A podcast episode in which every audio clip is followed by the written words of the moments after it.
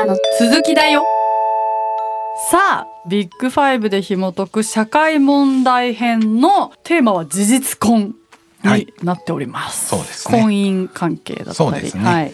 結婚とかね。はい。はい。まあ前回は事実婚とはこういうことですよっていうね、まあ、うん。説明をしていったんですけど、でいよいよこの心理学との関係性、うん。はい。どんな人がこれを選ぶのかとか、うん。そういう感じですか？そういうことですね。はいはい、まあ結婚に関するね心理学研究は、はい。えー結構たくさん行われておりまして、はい。結婚、えー選択する人選択しない人。これはまあ性格だけで決まるものでは全くないんですけれども、うんうん。それでもその他の影響も考慮しながらパーソナリティとしてこういう傾向があるよみたいな話は行われております。はい、ただやっぱり理由としてはね宗教とかですね、うん。経済とかねキャリアとかそういうものがね大きな理由になりがちで、まあ、はい。性格だけで決まるものではないと一般化するのはちょっと難しいところはあるかと思うんですが、はい。それでも結構研究はされているのではい。一般的な傾向はお話しできるかなと、えー思います、はい。えー法律婚選択せずに事実婚を選択する人の性格の特徴としてはどんな、えー性格が挙げられると思いますか？久しぶりのクイズですね えっとビッグファイブで言ったら、うん開放性が高い？そうですね。お、えーこの開放性はねものすごくここには影響しやすいところかと思います。当たった。はい、そもそもやはりうん。新しいものを受け入れるというね、うん。傾向がありますから、はい。えー経験の開放性が高い人は伝統的な、えー法律婚とか、うん。まあそういう儀式よりも新しくですね選ばれた、うん。えー選択肢とかを考えたりするところが、えーあるかと思います。はい。独立心とかが高かったり、うんえー好奇心が高かったり新しいものを受け入れることに抵抗のない人がですね、事実婚を選んだりする傾向があるかと思います。はい。まあ、ある意味アーティストであり、うんその自分のね価値観をすごく重視している森さんには、うん。らしい選択であるとね 思いました。そうですね、うん。確かになんか自分の生き方うん。一つうんというかその結婚というものに関してもどんな選択をするかっていうのが、まあ、自分の人生の選択じゃないですか。はい、ん。そうですね。まあ、それをそのパートナーと話し合ってうん、何を選ぶか、はい。で私は事実婚を選んだって感じですね。ははい。い、まあねあの国や法律にね言われて名字変えられるっていうのもねうん。ある意味すごいこれは受動的でですね、うん。えー支配的なえーことかもしれませんので、うん。独立心が強くて自由を重んじるというね価値観があれば従来型の結婚よりも事実婚を選びやすくはなるだろうと思います。以前価値観編でもねはい。経験の開放性が、えー高い人のね特徴なんかをお話ししたと思うんですけどどちらかというとやっぱり自由を重んじたりね、うん。えー自分の価値観みたいなものを重視するというねことが影響しているかもしれませんね。はい、あと開放性以外にももう一つあるんですけれども。これはねちょっと森さんには当てはまらないかなというような特徴です。勤勉性が低い？あこれ勤勉性はね出てるような出てないような微妙なところですね。そうなんですよね。なんかう勤勉性高いとあの、うん伝統とかを守りそうだなと思ったからはありそうなんですけどね違うんですね。えー、ななんだ？協調性？そうですね。ああどっちだと思いますか？協調性が低い。そうですね。やっぱり周りに合わせる人はどうしても周りと同じように結婚式がしたいだとか、うん。えーまあ周りの人が名字変えてるから私も、うんえー変えたいってむしろ思ったりするよあうなねー確かに周囲にね流されやすいっていうのが一つの協調性の高さの特徴ですから、そうですね。まあ私は流されないというね、うん。えー意味では協調性は低い方がそういう選択をしやすくはなるのかなという気がしますね。確かに。うん、えっ、と開放性高くて協調性低いで言ったら完全に作家のコッシーじゃないですか、うんそうですね。でコッシーはねまあ男性でね、結婚してて、腰の毛があるわけじゃないですか。でだけどコッシーが女だったらどんな選択してたんだろうってなありますね。うん。ね興味深いですね。ね。でね今それを聞いたらコッシーはもう割と軽いノリで結婚うん、う んパッとしたんでみたいなことを言っててえそうなの？って今なったんだねけど、意外ですはいはいね。確かに。もうでもえ結婚しようぜみたいな。もうしちゃおうしちゃおうみたいな感じってことなのかなもうノリノリみたいな。うんああ新しい。結婚したことないからしてみよう。経験として、人生の経験として経験してみようある意味解放性。そういうこと？そうですね。あ面白い。なるほど。あーこれは面白いですね。そうですね。ん。そうですね。んうんうんうん。あでも結構そういうところでも性格が出ますね。ある意味。出ますね。ちょっと違った方向から出ましたね今はね、はい、確かにそのなんか結婚までのなんか道のりみたいなね、うん。その理由とかなんか。やったことがないからやってみようみたいな理由でする人もいますね。ああそうですよね。うん面白い。はい。まあ、パーソナリティ的にはその辺がよくね効いているとあの思います。パーソナリティ以外にもやっぱ価値観ですね、うん。この心理も結婚のあり方には影響をね、えー与えやすいところだと思います、はい。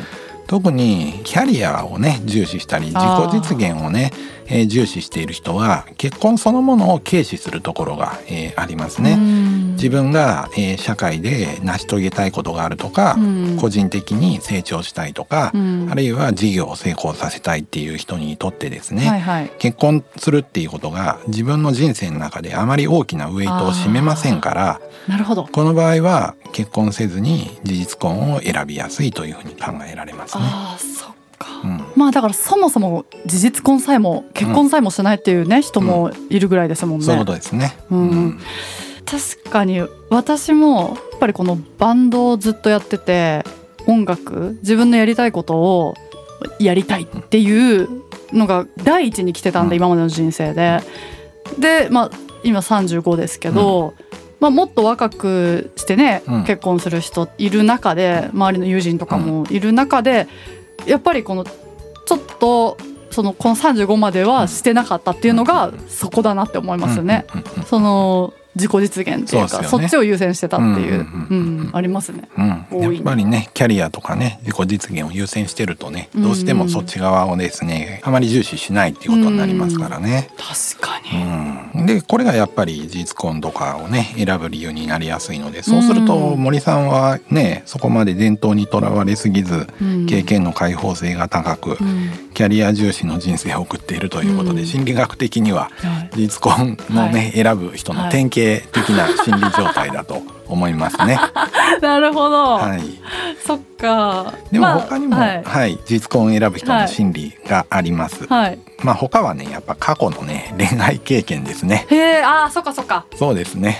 い、はい。なんか一度あの離婚してる方とかはもうその後しないとか、はいよくありますよね。そういうことですね。うんうんうんえーやっぱり、えー一度離婚の大変さを知ってしまうと、はいえーもう一回結婚する気がなくなってしまう、うん慎重になるっていうことがありますし、はい、そもそも恋愛があまり長く続かないような人ですね。ね。自分があんまり、えー恋愛で長く続けるのが得意でないというふうに思ったような経験がある人はやっぱりじゃあ結婚して長い間うん一緒にいれるかって考えると少し、えーうんやめようというふうな考えにね、うん至ってしまうかもしれませんね。恋愛観ですね。ああ、それも価値観のそうですね。価値観の中に入れられるとは思いますね。なるほど。だから結構ねその心理状態っていうのが結婚の選択結婚のスタイルやそもそも結婚するかしないかというね、うんことにも影響していると思います。はいまあ、あとはやっぱり経済的な要因っていうものもね、えー結婚に対しては影響を与えているというふうに言われておりまして、うん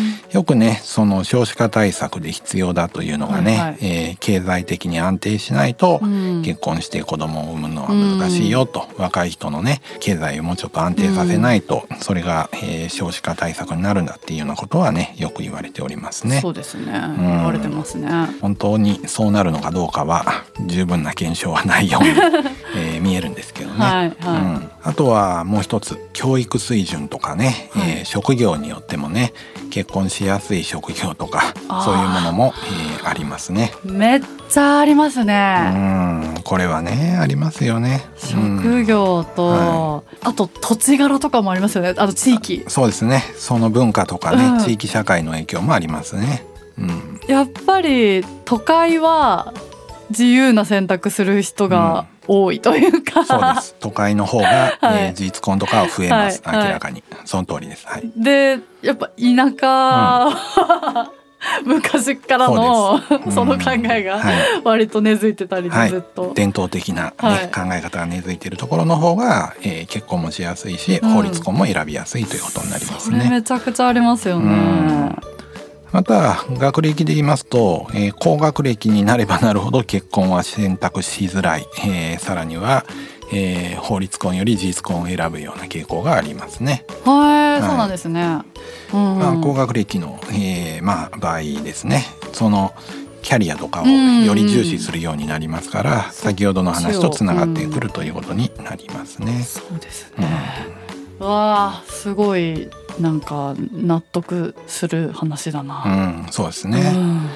まあ、あとは文化の話になります。宗教の話でもあるんですけれども、まあ、異なる、えー宗教的背景を持っている人々同士が結婚しようとする時に、そのね宗教っていうのが違う宗教同士結婚するっていうのがうん。面倒くさいわけですよね。うんうんこういう時にもやっぱり結婚しないとかね。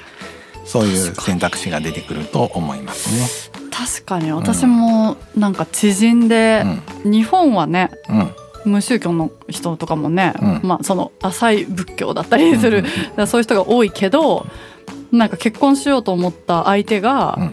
すごいなんか信仰しているうん宗教があって結婚するならその宗教に入信しなきゃいけないみたいな話があってそれで結婚を諦めてうん。っていう話とかありますからね。でなかなかだから結婚できずに、うん。だから事実婚もしなかったのかな？そうんうん。うんのその人はしなかったのかなって思いますけどやっぱり宗教の問題とかもありますよね。そういうことですね。ううんん。まあこうやって考えるとねどちらかというと、まあ、社会が発展していく中では、はい。事実婚を選ぶ人は増えてくる可能性が高いですよね。うん。特にあの自由を重んじるという考え方も広がってますし、はい。キャリアや個人の生き方っていうのが重視されるわけですから、はい。実婚が増えてくるっていうのはもう他の先進国では先にね、うんうん。えー見えているわけですから実婚というものをねどうやってこの社会の中でですね位置づけていくのかっていうのは、うん。日本の大きな課題だと思いますね。はい。はいまあフランスとかだと有名なパックス婚っていうのがね、えーありまして、はい。えー事実婚でもかなり法律婚に近い、えーまあ、権利とかですね、うん。社会的な優遇が受けられるような仕組みになっているわけですね。はい。そういうことによって、まあ、少子化がですね少し解消されたり、うんうんうん。えーパートナーシップがね増えたりするというね、報告なんかも、えーありますね。そもそもでもそのフランスが、うん。じゃあ圧倒的に事実婚が多いのって、うん。離婚率うがん。高いから始まったことなんですかね。いやどっちが先っていうかね宗教の方が先じゃないですかねそ。うなんだ。はい、かなり宗教的にですね結婚の手間があんまりにも大きいもんですから、なるほど。えーその負担を嫌ってですね結婚しなくみんながなっちゃうのでそうすると、えーもう先にねその世の中の変化っていうものにうん気がついてですねうん影響されてですね社会が変わったということになりますね。へえ、逆にそのじゃあもう事実婚の方が圧倒的に多い、うん。そういうフランスだったり、うん。そういう国うのん。研究だと、うん。逆の側から見た研究っていうか、最初におっしゃってたじゃないですか、はい。あの法律婚を選ぶ人はどうみたいな、そういうのも出てるってことですか？まあそういう研究はねいくつかやっぱりまあ見たこともねあります。し一応ねいくつかは調べたことがあのありますね。な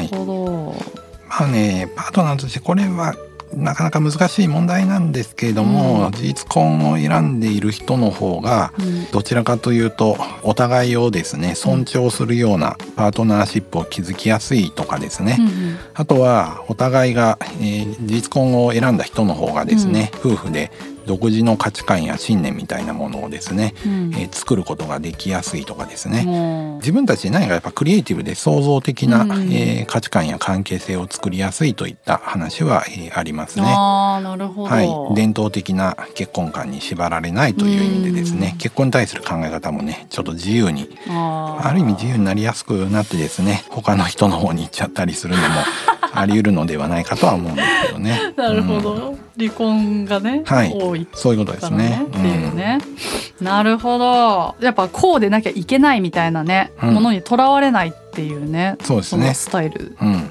ことですよね。そうです。とでもよく考えたらパクスコンの話は、はい。私が大学生の時にも話がちょうど出てて聞いたんですけどその時は先にできたのは、はいまさに LGBTQ の問題で先に事実婚を作ったんですね。うんうんうんそうやって性的、まあ、マイノリティの権利を認めて、はい。そのための制度としてできたんですけど、うん実際には性的マイノリティの人じゃなくて、そうでない、えーうんカップルが大量になだれ込んでいたっていうね。